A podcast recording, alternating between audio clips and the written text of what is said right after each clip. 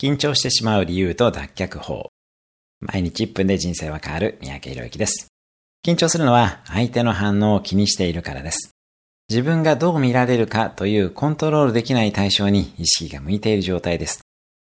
よって、緊張を手放そうと思ったら自分がどう貢献できるかというコントロール可能な領域に意識をフォーカスします。相手や過去や結果はコントロールが不能です。手放して自分に意識を集中します。例えば、パーティーなど新しい場に行くときは誰しも多少は緊張するものです。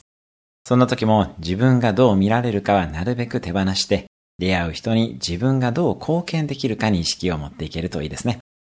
相手に役立てる話ができたり、楽しい場を作れたらベストですが、それができなくても相手の話を引き出してあげることや、笑顔で聞いてあげるなど、どんな場でも貢献できることはあります。基本的に緊張するというのはセルフィッシュな状態です。